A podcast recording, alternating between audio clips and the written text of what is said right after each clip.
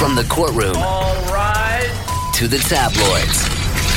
Welcome to All Rise, the podcast that lets you be the jury. We will discuss and debate provocative celebrity news stories, court cases, political controversies, crime, and other hot topics of the day. With on the scene correspondents, officials directly related to the issue, and a panel of guests that will leave no evidence to the imagination. All Rise swears to tell the truth, the whole truth, and nothing but the truth. Your host, Dylan Howard.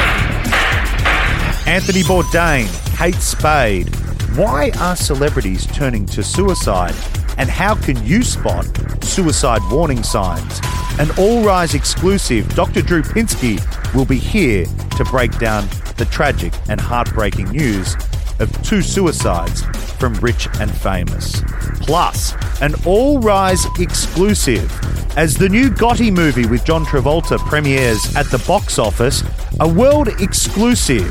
The former Gambino family crime boss, John Gotti Jr., is here to reveal how he plans to exact revenge on the marked men on his new hit list, including mutts like mob turncoat Sammy the Bull Gravano. It's an interview you won't want to miss. Talent and tragedy. Two beloved icons separately end their lives amid drastic questions about depression, despair, and why they choose to commit suicide. Joining me on the line is Dr. Drew Pinsky. Dr. Drew, Anthony Bourdain and Kate Spade's suicides have catapulted the notion of suicide into the headlines. And many people are asking why celebrities turn to suicide. Why? Yeah, and you're asking actually a rather complicated question, Dylan. And the I would caution people from looking uh, upon suicide as one phenomenon. In other words, each of these cases, though they end in suicide, are very, very different. If you compare Chester Bennington to Kate Spade to Anthony Bourdain, it's these are not some monolithic depression that they all suffered from. Anthony Bourdain had a history of heroin addiction and was continuing to drink. Those guys are at very high risk of suicide. Kate Spade, recurrent depression, suicidality. Chester Bennington, a recovering guy, doing very well, but with this recalcitrant suicidality. They're all very different situations. But what people have trouble getting their head around is the idea that a celebrity somebody whom they admire, somebody who seems to have everything, would even be depressed. And that, in, in its core, is sort of a misunderstanding of what depression is and how it works, and the fact that this is an illness. And just like everybody else, celebrities are no different than anybody else. They have brains, and those brains get conditions, addiction, depression, these sorts of phenomenon that we are all uh, subject to. They are as well. And in fact, Dylan, I actually have the only published data on celebrities because I know so many of them. Over the years, I was able to do. We actually published some data on them. I think you and I have talked about this before. Yeah. Uh, they have higher levels of narcissism and higher levels of childhood injuries, uh, narcissistic injuries, adverse childhood experiences, and higher incidence of addiction and alcoholism than the average population. So not only are they the same as the rest of us, they actually come to their celebrity with a little more liability than the rest of us. So let's look at Anthony Bourdain. If we dig a little bit deeper into his personal circumstance, this man was admired by so many and was a brilliant storyteller and seemingly had the world at his feet. He was outspoken and people appreciated and admired that. But you mentioned earlier that he was a heroin addict who continued to drink. Why does that place somebody at being more susceptible to suicide? It really is the disease of addiction. And, you know, again, we can argue, people argue the details about this, but in its broadest stroke, once someone has triggered that condition by, by getting addicted to heroin, you are forever in the throes of that disease. And if you are not doing something active to manage it, you are contributing to progression. And if you're exposing yourself to a substance that continues to let's say, tickle that region of the brain that we associate with the motivational disturbance of addiction, you will get disturbances of motivation. You will get uh, sort of choices and decisions and thinking that ends up being part of the disease. Thinking like, damn, I can't sleep. I better see the doctor and get some medicine for that. Damn, um, I just broke up with my girlfriend. I can't tolerate that. I need to drink a little more These are all distorted thoughts, and they are all the result of that disease we call addiction. And so it uh, destabilizes that individual, not to mention the fact that they're constantly at risk for escalating their substance, getting the pills, or maybe going back to their drug of choice. Insofar as they're not managing that disease, they are actively at risk of it recurring. If you look at Kate Spade, there has been much speculation about the disintegration of her marriage to her husband and that that contributed to her depression. How important is it for people to look upon the situations of Anthony Bourdain and Kate Spade and understand that there is help? Oh yeah. Oh my gosh, yes. And that's and and if anything, that's the one thing that celebrity has a liability attached to mm. that the rest of us don't. Now, let me explain it this way: that celebrity, oftentimes with you know depression, addiction, these sorts of mental health issues, there's a certain amount of denial associated with it. And if you are surrounded by people telling you you're great, you're fine, and you have a small chorus of people saying, hey man, you better take care of yourself, you can dismiss those people and keep insulated by the sycophants and continue on your way. And also, work tends to be a very significant liability for celebrities in that they're very turned on by their work, they make a lot of money for themselves and other people, and so, in my world, when I've treated celebrities, one of the greatest liabilities is their just their seeing they're always their insistence on returning to work prematurely, and that doesn't work. I mean, look at Robert Downey Jr. Remember mm-hmm. his multiple attempts at recovery failed because he kept going back to work, going back to work, going back to work, and not focusing on his treatment. So, you know, treatment works when you do it. The other the other important thing is that uh, it seems like a lot of these stories include sort of isolation, and not either either pulling back from healthy people or insulating yourself with sycophants or just absolutely isolating yourself. I think the story of Kate sounded like she was sort of isolating. Mm. That's that's somebody who's in trouble. It's reaching out. It's other people. That's the solution. And if you see somebody isolating, please reach out to them. And if you are isolating, don't do that. So, as much as celebrity can be a liability to some extent when it comes to suicide, there are also examples which I think are important to point out. Examples of celebrities that attempted suicide, survived, and have gone on to build tremendous lives for themselves. Elton John tried to kill himself in the early 1970s when he was struggling with his homosexuality. Drew Carey tried to take his life twice at age 18 by overdosing on pills. Owen Wilson slit his wrists and Tina Turner once took 50 Valium tablets to escape her physically abusive marriage to her ex husband. In many ways, though, their stories, Dr. Drew, need to be told so people can understand that you can recover. 100% true, Dylan. And, and I'm so pleased you, you frame it that way because the press rarely reports the successes, right? That's not the way we consume news. We go from tragedy to tragedy or outrage to outrage. And this is it's a great example of the fact that these things do get better, and, and that is that is again categor- essentially categorically true of suicidality. If you can get through that moment, those feelings pass. They, I mean, Chester Bennington, I would say, is an example of mm. someone who struggled chronically with recurrent problems with this. That's unusual. Most people, they're in sort of a crisis. This is sort of a bottom for them if they don't take this temporary, permanent solution to a temporary problem and reach out and are around people or put in a hospital or whatever it might be to keep them safe, it passes and they wonder why they were thinking that way. And, you know, we, we are in a bit of an epidemic of suicide. Uh, we've seen it increase in Caucasian middle aged men. And, uh, you know, most of us thought that was the result of the economic climate and, of course, the opioid epidemic. And I think that is the case. But now we're starting to see it increase in young females. And not only just young females, but the means that they are taking we associate with young males, hanging and, and guns. And hanging and guns are usually associated with impulsive senses of absolute despair. I'm not worth it. The world is better off without me. My children will be relieved if I'm not around, and I can't tolerate this pain another second. Boom, done. And then guess what? If we could have just been there and been around that person or held them somewhere for maybe a day, all of it would have passed. Mm.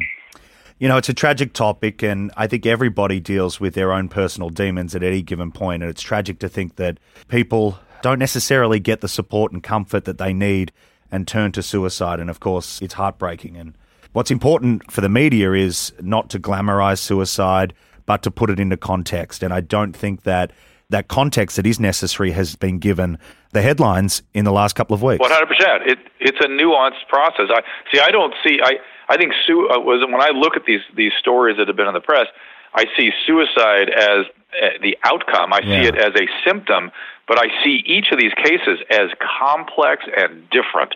And that's the way you ought to think about it. These are suicide is a symptom of that case, and the, unfortunately, the terminal symptom. But it's not the totality of the situation. These are complicated, and and you know the really t- tragic part always, Dylan, is it takes the the the rich. Now, I don't mean rich wealth. I mean rich human beings, yeah. the people that have a lot to offer and are sensitive and, and are given so much. And and that's that's the part that kills me. That's what kills me about addiction. It kills me about many times suicide, which is that this is a common liability of being a human. We have a brain. It gets sick the way our heart or our pancreas gets sick. And unfortunately, because of stigma and denial and treating the brain different than other parts of the body, it's easier for people to avoid treatment. And then if you add celebrity to that, where they're sort of insulated, they don't have an employer necessarily because they're independent contractors, they have sycophants perhaps around them, now you have a recipe for trouble. Yeah. You know, I remember throughout my two decades as a journalist, when there are stories that involve suicide, typically it was almost viewed as taboo that we wouldn't cover something if it was a suicide for fear of glamorizing it. I think the discussion that you and I are having here is what needs to take place. It certainly has taken yes. place on your shows. 100%. And I appreciate that this is a discussion that you can have. And I appreciate you joining us on the podcast. Uh, my privilege, my friend, anytime. Thank you, Dr. Drew. Cheers. Dr. Drew Pinsky. You can find him all over the web. He has his own podcast. It's great to talk to my good friend, Dr. Drew. And remember that if you're listening to this podcast and you know someone who perhaps is considering suicide, help exists. They can contact the National Suicide Prevention Lifeline at 1 800 273 TALK. That's 1 800 273 TALK. A short break, and coming up, the interview you've all been waiting for John Gotti Jr. and the new underworld war that has broken out on our streets. It's an All Rise exclusive next.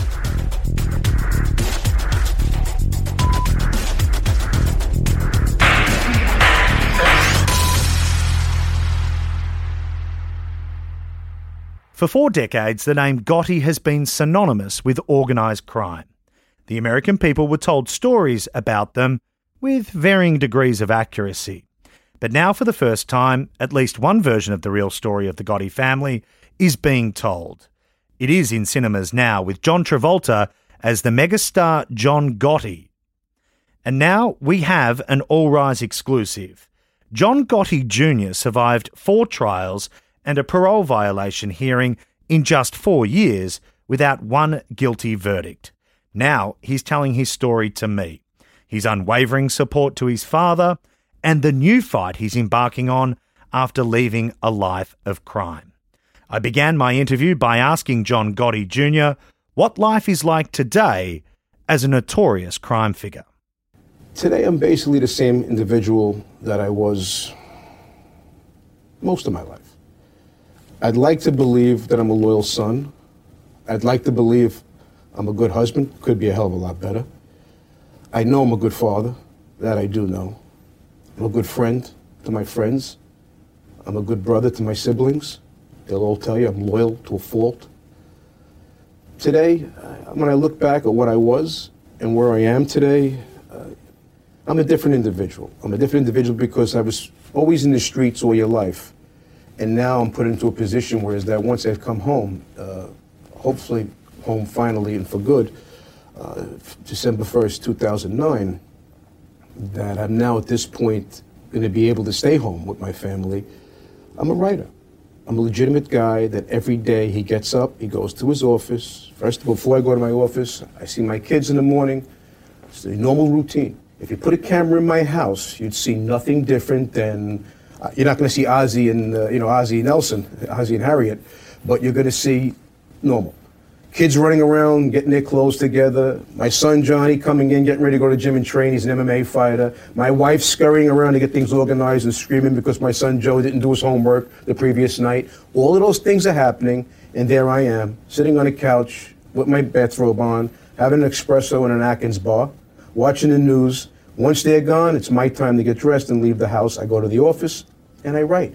And I'm trying to create projects to feed my family, pay those real estate taxes, those hefty real estate taxes in Oyster Bay Cove, Long Island, uh, pay the mortgage.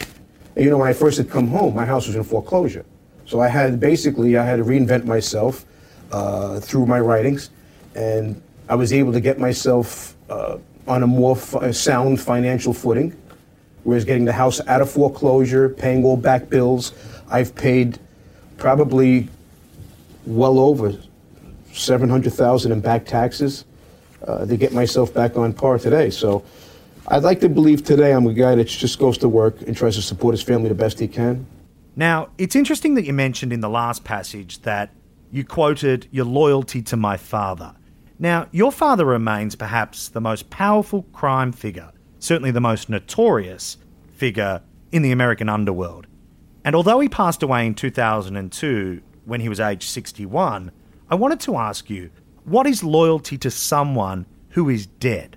And is taking down the turncoats part of this loyalty? Here's what you see. I've seen all too often you have, for example, in the last three weeks, I've watched four different documentaries. The main focal point was my father. And for the most part, not very flattering. If you want the image of a tough guy, uh, an intelligent guy, yeah, it's there. But everything else is not very flattering. And usually, what you have more times than not is you have adversarial individuals. You'll have an agent, law enforcement, you'll have a government cooperator.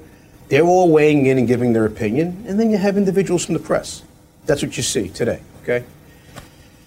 Loyal to my father, to me now, today, in his death, is taking the position of stepping up and defending him. Having the ability to say, look, I'm not an idiot. I don't sit in the corner and drool all over myself. I love this man. I observed this man. I knew him better than any other individual. Aside from my mother. Aside from my mother. She slept with him. I didn't. But I've watched him. I studied him. I idolized him my whole life. So I know his pros and his cons, and his pros certainly outweighed his cons. Okay? And being loyal to him is having the ability to express that today and defend him to, now put together a show. We I did an interview for A and E, a documentary, Godfather and Son, and to, be able to have the, the, opportunity to express who this man was, as I had done in Shadow of My Father, my book. That's being loyal to my father, having the ability here and now today to defend him when he's not here to defend himself, and even if he was here to defend himself. My father's not going to sit there and get into a debate. We live in what's called a fecky world. Today you have all these people, they come out and they go on internet now and they, they creep out of their closet late at night. You hear the doors opening up, eh, they come out and they get on there. And they get on. all these tough guys, all these government cooperators, these tough guys, these mutts. They all come out and they start, they attack. They attack John Gotti, they'll attack me, his wife, his daughters. Being a good son, being a loyal son, in his death, is me picking up his sword and moving forward and defending him and his family. Is there an argument to be made that the witness protection program is nothing but a corrupt organ of law enforcement? I don't think that the witness protection program has its flaws. And Congress knows this because Congress has been trying to address this for many years. But you'd have to start from the very beginning the process. The process starts with the first time a individual wants to become a cooperator, he goes into a meeting which is called a proffer session. Okay. Sometimes they give him out. They're called Queen for a day, uh, which amounts to nothing. It's just uh, people feeling each other's pulses. Okay. Other times it amounts to that's the first step to leading all the way down this road of becoming a government cooperator. Now you'd have to start with that first. Okay. Now, you had a, pro- a United States attorney that was in in Arizona.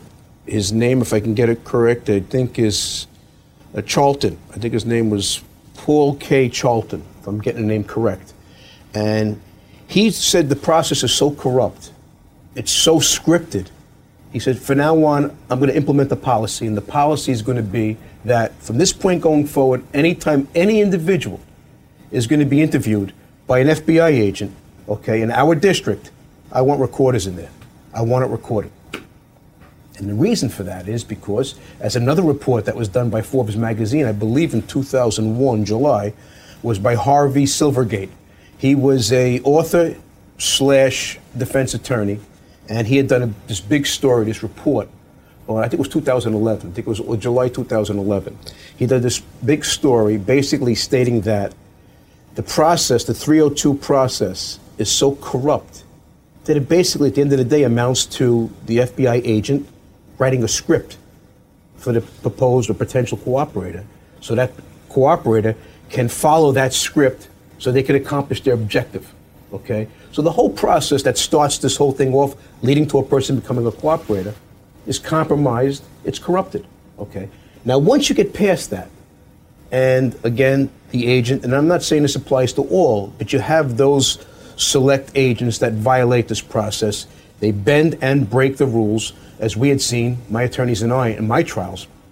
We had a vengeful, vicious agent named Ted Otto, who just came after me with such a viciousness that it's never been seen before. I mean, this guy went to all levels. At, at first, he tried, at first, he, he was content, I believe, with just having me convicted. But when he was dealt the, the setback on my first trial, it became vicious. He began putting information out there, negative information regarding myself. Uh, he began going to my what he believed to be my adversaries in my former life on the street and saying that John and Charlie, my attorney at that time, Charles Carnesi, have fought this case too well. Therefore, uh, we're going to subpoena all of you guys and thank John and Charlie for this. So you're trying to make people pit against, possibly become my, you know, people that were adversaries in my previous existence. And government cooperators had said, verified they were adversaries. For example, Mikey Scars DiLeonardo had said that John didn't like these particular two individuals, and John conspired to kill them. As well as you had uh, Fat Dom Borghese, who was another government cooperator, said these two individuals didn't like John Gotti, John A. Gotti, and they conspired to kill John. So you knowing this information, and then you go to these individuals, these very same individuals, and say, uh, well, look, here's a subpoena. and You can thank John and Charlie for this. Even Judge Shira Scheindlin went on to say she's never seen anything like this, and this is akin to sicking the attack dogs on Mr. Gotti. Now, why would you do that?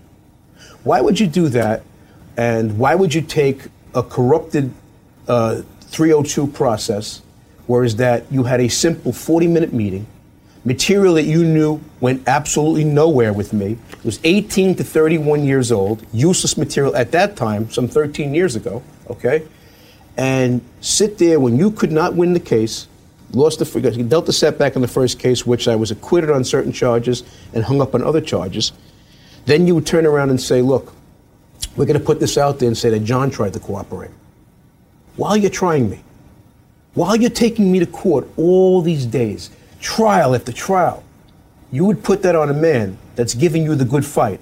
You would put a bum wire on a guy like that on a document that you've doctored up, that you've molded it together to accomplish an objective, okay? And he's done it often, okay? You would do these things to try to what? Think he's gonna you're gonna force him to cooperate? Or you're gonna force support away from him to convict him? Or you just want to play and get him killed. There's no other reason why you would do this because you knew cooperation was never going to happen. I'm never going to cooperate. It was never going to happen. He knew that. So what would be your what would be your agenda here other than bad? To that point, why would you not cooperate? I wouldn't cooperate ever because I don't have the right to do that to my sons. I can't while my sons are staring at pictures in every room in my house is a picture of my father. Every room in my house. And the, pictures, the most recent pictures we've had of my father of in, in his cell in Marion, Illinois where he spent the last 10 years of his life in solitary confinement. And you were permitted on Christmas, they'll come to your cell and take a snapshot or two in your cell, and he'd mail that picture home. And we have one on an easel because it's the last picture we have. Uh, my, my, my, parole officer came to the house and saw that big picture there. Uh, he visited and said, Well, why would you put a big picture of your father in his you know, prison sweatsuit, sweatpants, and thermal underwear shirt on his bunk for your kids to see? I said, because it's the most recent picture we have of my father, A, and B, this is when he was healthy. It was the last picture we have of when my father was healthy. And I want his grandkids to see him. I want to see him. And I also want them to be proud of the man that their grandfather was, because I am immensely proud of my father. And that being said, now to answer the question, why I would ever be a cooperator, because I would never have the right to do that to my sons. I wouldn't have that right. I made them proud of their name. I've always told them to walk with their heads up. I've always told them, I've, I taught them a certain way, but I didn't teach them so much the way my father had taught me. where my father would turn around and he would say, you know, you never talk to a cop or things of that nature. Okay? I didn't never taught my kids in that respect. I taught them to be citizens. But I also told them to be loyal to your friends. You be a stand-up guy. If you get caught short, then you take your weight like a man, like you're supposed to. Okay? And they're always, always be proud of your grandfather. That man walked it all the way to the gate. That man died with handcuffed to a bed in excruciating pain, the muscle, the tissue right all around his throat. He died suffering like a dog, and he never said uncle. That's a man. You'll never see another man like him again. Now, what right would I have to now one day go to jail? Life got bad for me. Life got tricky for me. And say, okay, you got me.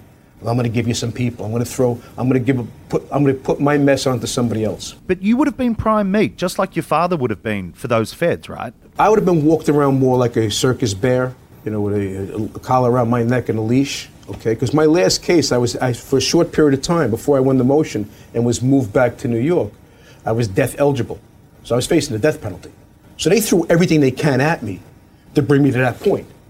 Whatever they could, they, they bring me to that point, including medically neglecting me and leaving me for months that I only have half use of my kidney. They did all the things they were supposed to do to break me down. And it didn't work. And it didn't work because I'm loyal in my love for my children. I would never put I would never disgrace my sons like that. I would never put my sons in a position where as if they look at their father and say, I want to change my name. What right would I have to do that to them? What right would I have to do because of my sins, because of the things I've done in my life, the wrongs I've done in my life? Put that onto my children and make them walk around in, in pain and disgrace. To me, there are two cases that are seemingly the most important when we discuss the WITSEC mafia, especially when it relates to you, John. Now, before I get on to the second of these two, I want to ask you what is Sammy the Bull Gravano's involvement in the witness protection process? Well, Sammy, Sammy Gravano's role in the storytelling aspect of, of WITSEC Mafia is it's not that significant, but yet it is significant. It's significant for the simple point is that he's become the highest. He was the poster boy for government cooperation. He was their guy. They got him to flip against John Gotti. He was the most famous, infamous individual of our time and probably of the last 100 years relating to organized crime. You've got Sammy Gravano, this high ranking, powerful member of this entity, to cooperate against John Gotti, this charismatic Teflon Don, who to this point was so successful that repelled every attack against him, he repelled them. And now they says we finally checkmate. We got you. We not only have the tapes, but we have Sammy Gravano now. And they wave this prize around. And they achieved 56, over 56 convictions as a result of Sammy Gravano. Now, why do I promote him in WITSEC Mafia. I tell you why. Because Sammy Gravano probably received the greatest deal in the history of any government cooperator. I don't know if there's any government cooperator ever got a better deal than Sammy Gravano. Sammy Gravano had admitted to 19 murders, not to mention robberies, assaults, extortions, construction frauds, and all the other stuff that goes with it. Okay, and he was basically, and we have uncovered that he did two other murders that he never admitted to. Okay, it wasn't really 19; it was 21 murders. Now that's a critical element here. How did you find this out? Well, one was believed to be a murder of a cop, and the other one was a, a murder that he was trying to protect his crew, so he didn't want to give the information on, on, on fellows that were very close to him and his crew. Okay, he didn't want to give the information on that, and show you the kind of man that my father was. I uncovered this stuff. Okay, I, I hired the private investigators. I brought this stuff to my father, and my father wouldn't let us use it.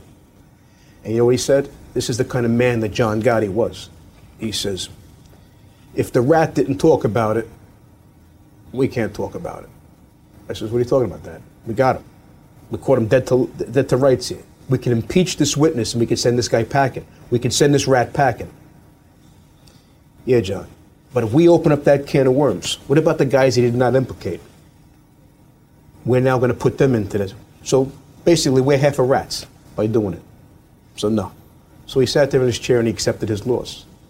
So now getting back to why Sammy Gravano for this, the deal that Sammy Gravano was given was he was forgiven for 19, it was given absolution for 19 murders that he admitted, numerous crimes, was allowed to keep millions of dollars in ill-gotten gains, okay, was taken out of the MCC, which is a uh, federal housing unit, brought to a house in Quantico, Virginia, and he was being housed in a cushy house there.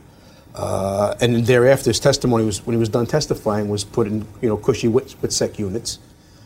Was released after four years. Did four years in prison. He was released. Okay. And what does he do? As soon as he's released, something he said he was never going to do while he was in the stand in my father's case. There were two things. He said Sammy Gravano was never involved in drugs. That's what he said, which was a lie, because we uncovered while he was in, a guy named uh, uh, Gas Pipe Casso had admitted this is another high-level cooperator, homicidal maniac. Okay, for the he was he was uh, uh, aligned with what the government uh, calls the Lucchese family. Had implicated Sammy Gravano in one of the largest drug shipment seizures in New York history, which was a boat called the Hunter in Sheepshead Bay. So that was his first lie. He said he would never do that, and he said that he's I would never write a book. I would never write a book. Uh, you can't. You're in the protection program. You're in the marshal, so you're not allowed to write books. As soon as he gets released, he writes a book. He writes a book, gets a movie deal, uh, does an interview with Diane Sawyer, and you see he's charismatic, he's presenting his case, he's going back and forth articulating his views, and he's marketing his book. But while he's doing that, that's not enough for Sammy Gravano.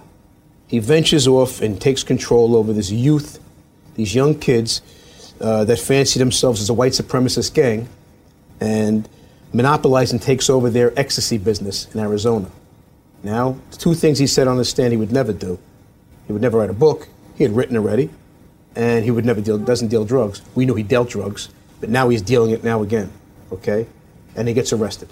He gets arrested for a conspiracy to murder, uh, intimidation, witness intimidation, obstruction of justice, uh, and large-scale drug dealing business and the shame of it all is, the worst part about it all is the man who said that he would never do that and said the reason why he was cooperating is because he wanted a better life for his family and he didn't want this life for his son. He wanted to show his son the right way and he didn't want to see other kids make the mistake that he had made in his life. Yet, he got his son indicted right alongside him, along with his wife and daughter, for narcotics pushing. His son ended up with nine years. Okay? For following the father's lead, the son ended up with nine years.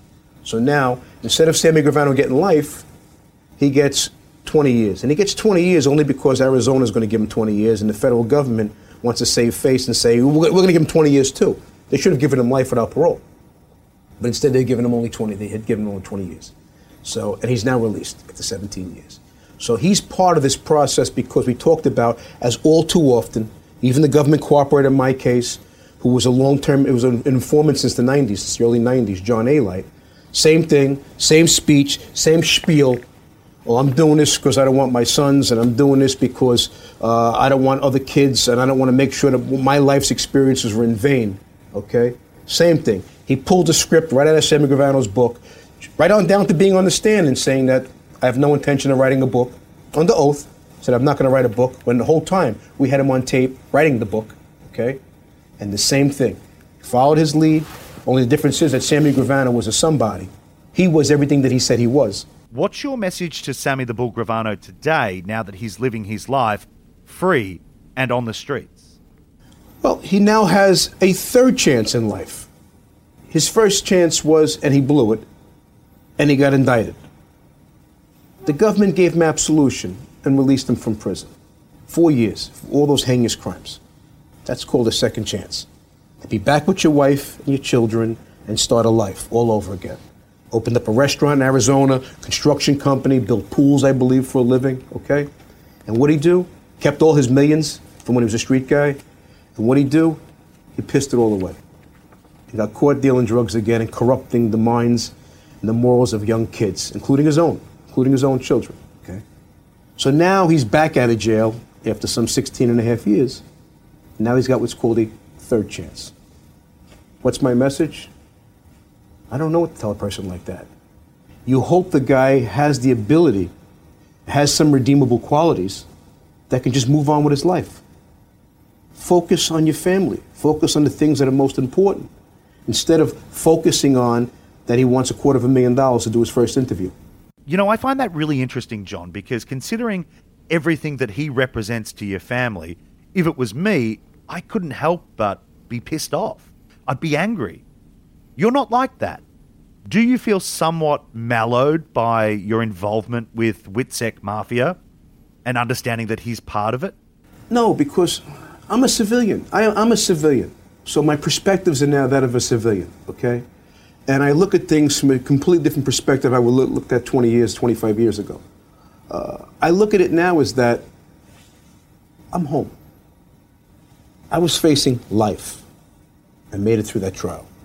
I was facing life again. When I say life, 110 years in the first trial, 110 years in the second trial, I made it through that one.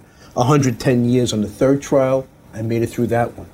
Then I went to a parole and tax trial. I was facing several years, which they were looking to just hold me down and wait so they can indict me again. And I made it through that one. And then the last trial, I was facing the death penalty. And when they dropped that charge on me, still I was facing several life sentences. Okay? And I'm home. And I'm blessed. I get up in the morning with my children around me. And I don't look at people now with ill will and say, with one exception. But for the most part, I don't look at people with ill will. If you did what you did, you go on with your life.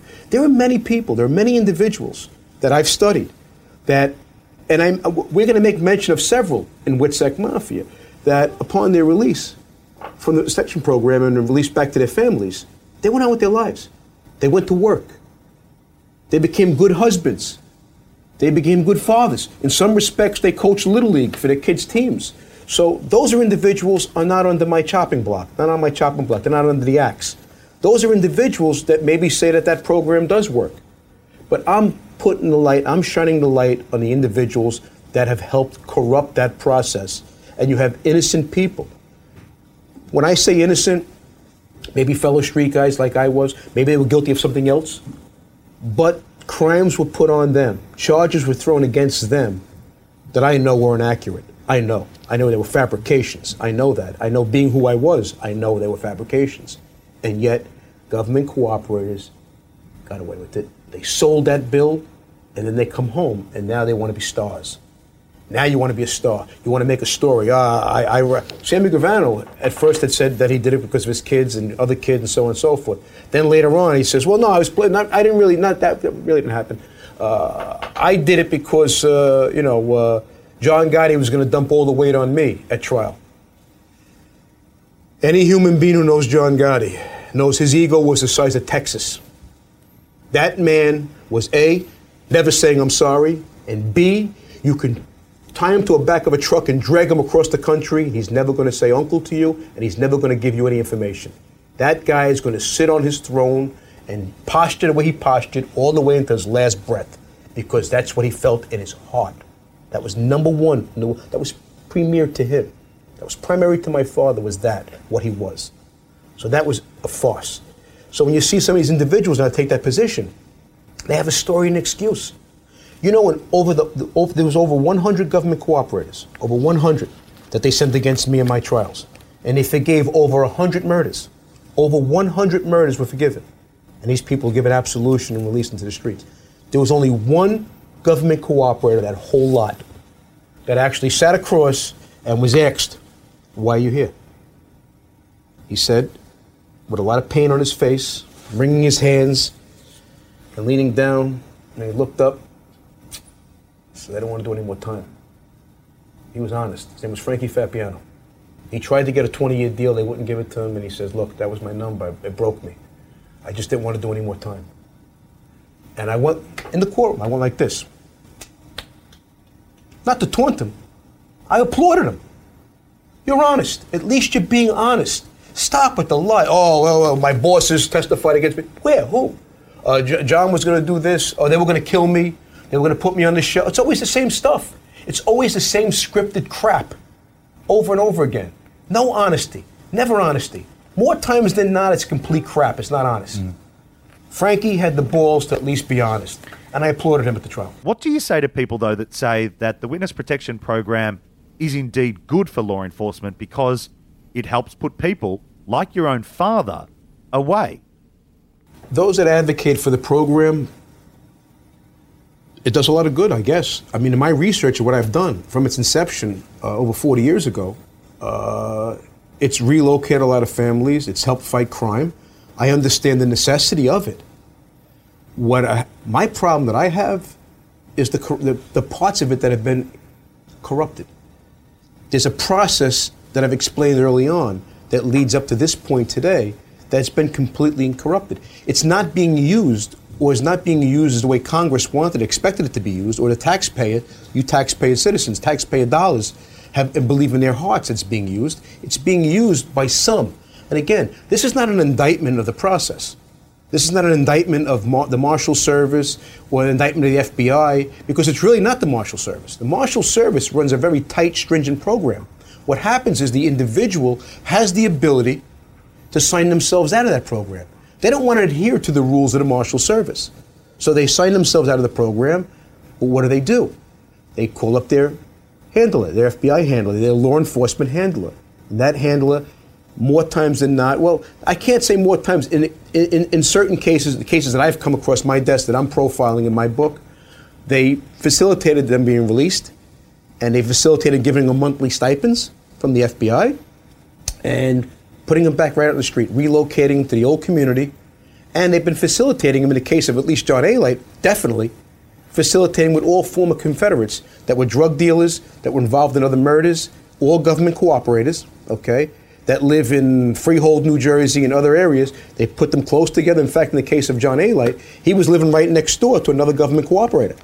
Now, his FBI handler had to know this. It had to be a violation of his parole, okay?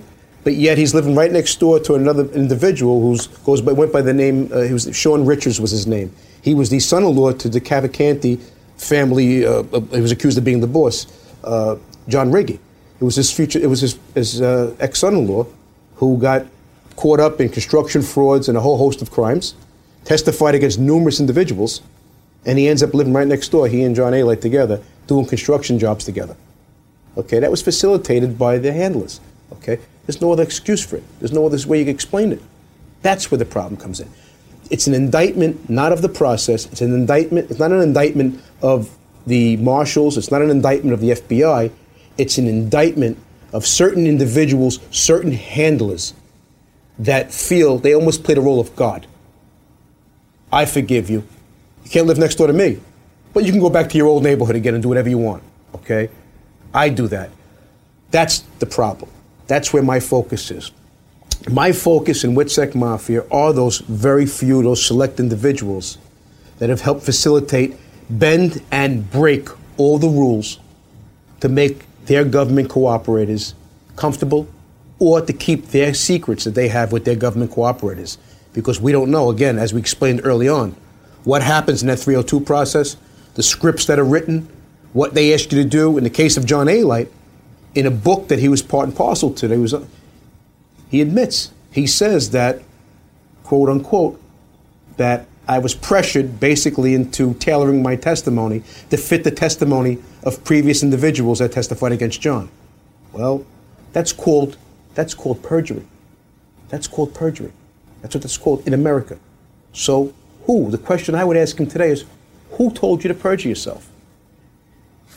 It's a select, narrowed down group. What prosecutor?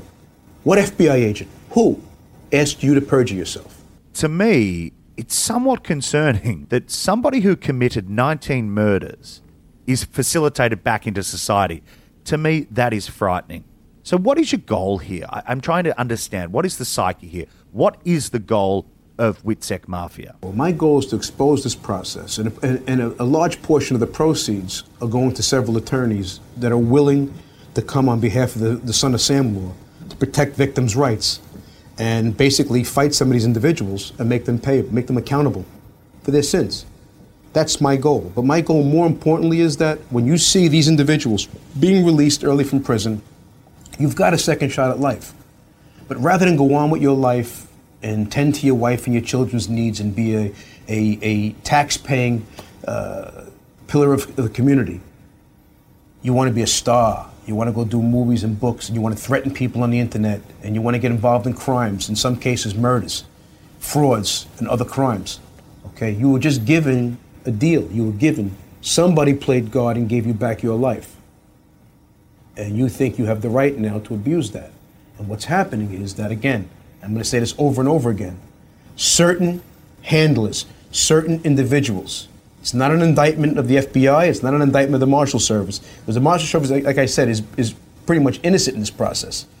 But it comes, it comes down to law enforcement and the handlers. Certain select group of them are facilitating these individuals and have knowledge of these individuals breaking the laws, committing crimes, and they're dangerous individuals. You've given people absolution for murders, and they all tell you over and over again, it's still inside me to do it again. In fact, in the case of John Alite, who for the most part, man on man, was a coward, always a coward. He was a hide in the bush kind of guy. He cried in front of the judge and says, I only pulled the trigger one time, Your Honor. He cried at his sentencing. And, but I had knowledge of three or four of the murders. And she gave him a great deal. She gave him a great deal. They, the U.S. Attorney in Florida wanted him to have 17 years. New York, believe it or not, argued to get him down as low as possible. She gave him a 10 year deal, 120 months. He cried, was removed from the court, and then they came back several months later and resold him one more time. They repackaged him. After we punished him and sent him chasing, they never used him again. He was caught in so many lies in my case, they never used him again, ever. He was retired, this guy. But yet they repackaged it and says, lied to the judge and says, Susan Bucklew said, we, got, we achieved four more convictions as a result of the information that John Alite has given us. Can you take more time off? And she did. She further cut his sentence. He was released out into the public. And here's a guy that now, the speaking engagements, you know what he says? One speaking engagement, uh, I was involved in 15 murders. He did 15 murders. Another speaking engagement, dozens of people. I killed dozens of people. The embellishments get greater and greater and greater and greater because why? Because he was given absolution. The FBI, his handler, his handlers had given him absolution, so now he's emboldened. So now the reality of what you represented to that judge is no longer the reality. The truth now is what you're saying now. Huh? I'm not a humble guy. I'm not thankful for the second shot of being released uh, because he didn't. He testified against Charles Carneglia. Charles Carneglia was convicted of four murders. The only murder he was acquitted of was the, was the murder. Alite testified against. He was even convicted of the Lindbergh baby kidnapping, and he wasn't even born. And yet, the, the only one that he wasn't acquitted of, the only the one he wasn't guilty of was John A. When he testified. My case, the jurors were voir dire after the case was over. They all said, the 10 that stuck around, that stood around, all said the reason why, the ones that wanted to convict me said the reason why we couldn't convict them because we didn't believe John A. like a star witness. The ones who did convict me voted to convict me. And Tony Diuto, who's my attorney, and Charles Carnesi, who's my other attorney, interviewed these individuals, and they all said, the 10 that stood around to, be, to answer questions, all had said across the board, the ones who voted guilty and the ones who voted not guilty, both had said, we had a problem. We couldn't, we couldn't we couldn't hold on because of John Alite, but we did believe in Mikey Scars DiLeonardo. We did believe Dominick Cicale, but Alite we did not believe. All 10 that stood there in that room to be dire all said that he was so unbelievable, he was ridiculous. Okay? Now you get a shot, you're home, you're released. And rather than go and take care of your children, take care of your family, you're out breaking laws, welfare fraud, construction fraud, terrorizing people on the internet, and trying to market yourself as a motivational speaker when you're abusing. We've had information that was sent to us uh, of abusing his own children, his own son. I mean, just the guy's just he's a, he's a horrible excuse of a person. Now, some would say that he was a rat against you, and therefore you have an axe to grind, and he's a horrible, horrible person. Sammy the Bull, I mean, your father had an axe to grind against him because of what he did in a court of law. But your reaction to Sammy the Bull, to me, seems completely different to that of John A. And if people were to ask me if I have an axe to grind, I do. I do. I don't have an axe to grind with Sammy Gravano. I don't have an axe to grind with the vast majority of individuals. I do have an axe to grind with John A. I do, with that individual. Because he's, he was facilitated by certain individuals and sold a lie. His handler from the 90s, name is Dave Gentile, helped give him, he gave him, a, provided him with a vehicle to get to certain media personalities to market a story of total untruths. He sat there and lie after lie after lie. Brazilian stories about gladiator fights that we, now, the media personalities, uh, the person who had written his book, George Anastasia, he could have very easily did what I did. He says in his book that I couldn't check out the stuff that happened in Brazil. Well, I did. It cost me $7,000. I hired a lawyer and a private investigator in Brazil. They found me hundreds and hundreds of pages of files. They found me the guard that punched daylight in the mouth knocked his tooth out when he got loud with him. They found me his cellmate. I found them all, interviewed every one of them. Lie after lie after lie. What a cushy existence he had down there. If you had money in those Brazils, you're ordering Chinese food, movies, you can get prostitutes from the streets to come in. There was no gladiator fights with eight inch blades he pulled out of his rectum and stabbed the guy 32 times in one of his stories that he told that never appeared in any of his 302s or never appeared at the trial or never appeared in any of the briefings with the agents, the many thousands of hours of the briefings that he had given to the agents. It never appears anywhere. All of a sudden, all this fiction appears. And you say to yourself, this is a guy that's A, not remorseful, B, he's manipulative, and he's looking for an opportunity. He lied his way to get out of jail. He got a willing agent who was desperate to get a conviction against me because I punished him and destroyed his career, this agent, okay? Spun a tale, helped perjure his testimony, got him out of jail, and yet this is a guy that's not saying, you know what? Whew, I got away with it. No. This is a guy that's looking for another opportunity. He's sizing up his mark. That's all he's doing. And the problem is that you, you're watching his handler permit this. Because you've had complaints from civilians, you've had complaints from uh, five-time Emmy Award-winning uh, journalist Peter Peter Lance, who was threatened by this guy. Okay, and it was all being ignored, all ignored, all ignored. That was John Gotti Jr. declaring war on loose lipped rats who weaseled their way into the witness protection program. A fascinating new development and a rather dramatic turn for someone who is now proudly living a life free of crime. All right, that's been All Rise, Season 1, Episode 8. I'm Dylan Howard. We'll see you next week with an all new episode from the only podcast with the guts to tell it like it is.